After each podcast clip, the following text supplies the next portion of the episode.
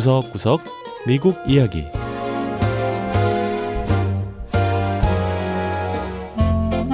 미국 곳곳의 다양한 모습과 진솔한 미국인의 이야기를 전해드리는 구석구석 미국 이야기 장량입니다. 대통령을 경호한다라고 하면 어디선가 날아오는 총알을 온몸으로 막는 것처럼 위급한 상황에 대처하는 것을 떠올리게 되죠. 하지만 평소에 대통령이 어디를 가든 안전하게 모시는 것 역시 경호의 주된 임무인데요. 미국 대통령의 경호 업무를 책임지는 비밀 경호국의 요원들은 대통령의 안전한 이동을 돕기 위해 대통령 차량 운전 교육을 받는다고 합니다. 대통령을 태운 차를 몰기 위해 어떤 훈련을 거치는지 메릴랜드주 로럴의 경호 운전 훈련 센터를 찾아가 보죠. 첫 번째 이야기. 미국 대통령의 차량을 운전하는 사람들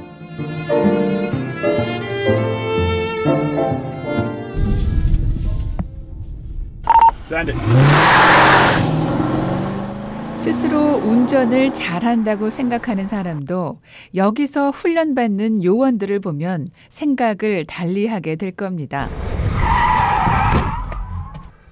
위기 상황이 닥쳤을 때 흔히들 생각하는 방어 운전과는 비교할 수 없는 어려운 기술을 구사하는 건데요. 대통령이 탄 차량을 운전하는 데 있어서 가장 중요한 것이 바로 경호 운전이라고 합니다. safely get the protectee out of the area where the the kill zone, if you will. 위급한 상황이 닥쳤을 때 위험지대에서 탑승자를 안전하게 보호하고 안전한 곳으로 최대한 신속하게 이동시키는 것이 우리의 목표입니다. 미 비밀 경호국의 훈련 부책임자인 토마스 뮤라크 요원의 설명을 들으셨는데요. 수천 명에 달하는 비밀 보호국 요원들은 닷새간 550m 트랙을 달리는 이 특수 운전 교육을 받고 반드시 시험을 통과해야 한다고 합니다. 하지만 이 훈련을 통과했다고 해서 일명 Beast 또는 Cadillac One으로 부르는 대통령 전용 차량을 다 운전할 수 있는 건 아닙니다.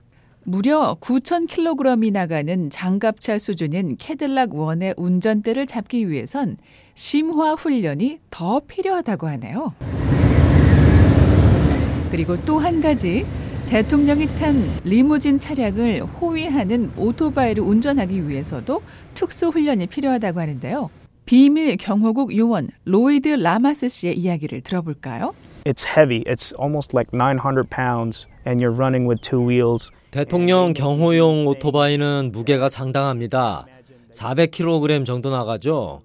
그런 무게를 바퀴 두 개로 움직여야 하니까 사실 운전이 쉽지 않습니다. 또 무슨 일이 일어날지 모르니까 늘 신경을 바짝 세우고 운전해야 하죠. 오토바이만이 아닙니다. 자전거나 산악용 사륜 오토바이, 또 골프장에서 이동 수단으로 이용하는 자그마한 차량도 운전하는 법을 다 배워야 한다고 하고요. 대통령 전용 버스인 Ground Force One을 모는 법도 훈련에 포함됩니다. 특히 대통령의 해외 순방 시 방문하게 되는 나라가 다양한데요. 나라마다 도로 사정이 다 다르기 때문에 비밀 경호국 요원들은 이런 다른 도로 형태를 익히는 훈련도 하게 된다고 하네요. 비밀 경호국 요원들을 위한 정식 운전 훈련이 시작된 건 1970년 이후인데요. 차량과 기술이 계속 발전하면서 이에 따르는 훈련이 필요하게 됐다는 게 뮤라크 부책임자의 설명입니다. In the past, we've taught what's called threshold braking, where if your car didn't have anti-lock brakes. 과거엔 일명 한계 제동 훈련이라는 걸 했습니다. 예를 들어 차량에 잠김 방지 브레이크 장치가 없는 경우 차가 미끄러질락 말락하는 수준으로 브레이크를 밟으면서 운전하는 기술이죠. 그런가 하면 자동차 안정 유지법도 이제는 훈련 항목에서 빠졌는데요. 요즘 자동차들은 과거보다 안정성이 훨씬 뛰어나기 때문입니다. 비밀 경호국 요원들은 도로에서 직접 운전을 하며 익히기도 하지만 교실에서 강의를 듣기도 합니다. Um. 그리고 대통령 취임식과 같은 행사의 경우 가상 훈련을 하기도 하는데요. 이런 행사는 차량이 평소보다 아주 천천히 움직이기 때문에 위험 노출 수준이 훨씬 더 높다고 하네요. 미국 비밀 경호국 요원들은 대통령뿐 아니라 부통령, 이들의 가족들, 그리고 전직 대통령과 영부인, 외국 정상, 그리고 미국 대통령 선거를 앞두고 있는 유력 대선 후보들도 경호합니다. 이렇게 중요한 사람들을 태우는 만큼 비밀 경호국은 특별히 엄선한 요원들에게 운전대를 맡기는데요. 대통령과 주요 인사들의 안전한 이동을 위해 비밀 경호국 요원들은 이렇게 까다로운 훈련 과정을 거치고 있습니다.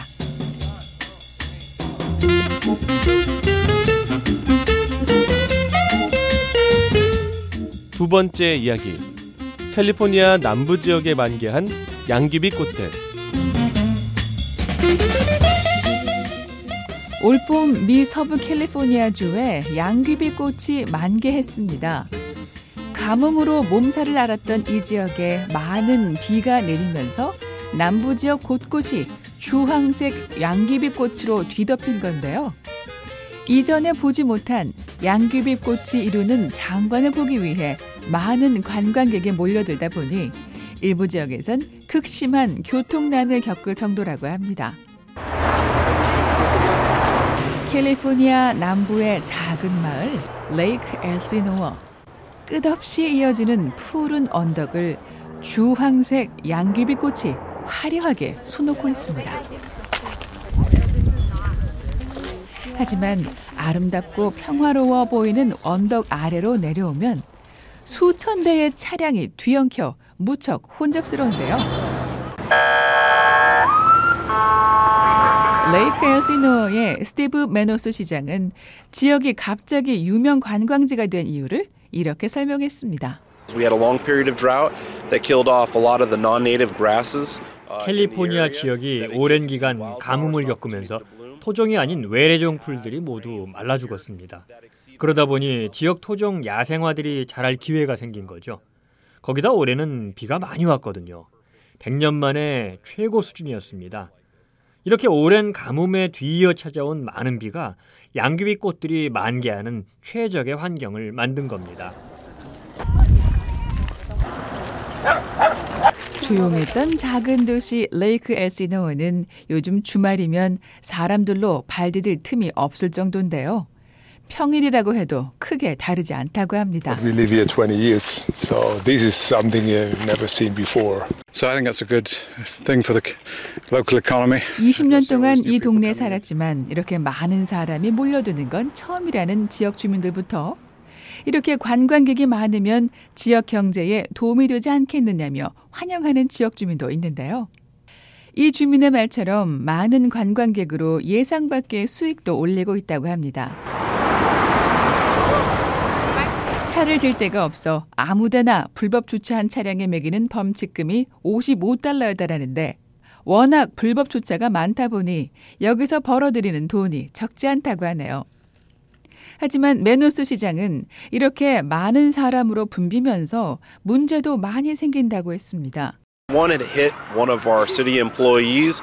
We had, 한 번은 어떤 uh, 운전자가 우리 시의 직원을 차로 치는 일도 있었고요. 뱀에 물린 사람도 있었습니다. 주차 공간을 두고 싸움이 붙은 경우도 있었죠. 고속도로변에 수십 대씩 불법 주차를 하는 것도 문제입니다. 상황이 이렇다 보니 빨리 양귀비꽃이 져서 사람들이 더 이상 오지 않기를 바라는 지역 주민들도 있다고 하는데요. 실제로 양귀비꽃은 이제 곧 레이크 엘시노어에서 떠날 예정이라고 합니다. 이제 곧 북쪽으로 약 180km 떨어진 랭캐스터 지역에서 양귀비가 개화하면서 장관을 이룰 것으로 예상되는데요. 랭캐스터 지역 주민들 역시 양귀비 꽃과 함께 찾아올 많은 관광객을 맞이하기 위한 준비에 한창이라고 합니다. 네, 구석구석 미국 이야기. 다음 주에는 미국의 또 다른 곳에 숨어 있는 이야기와 함께 다시 찾아오겠습니다. 함께 해주신 여러분 고맙습니다.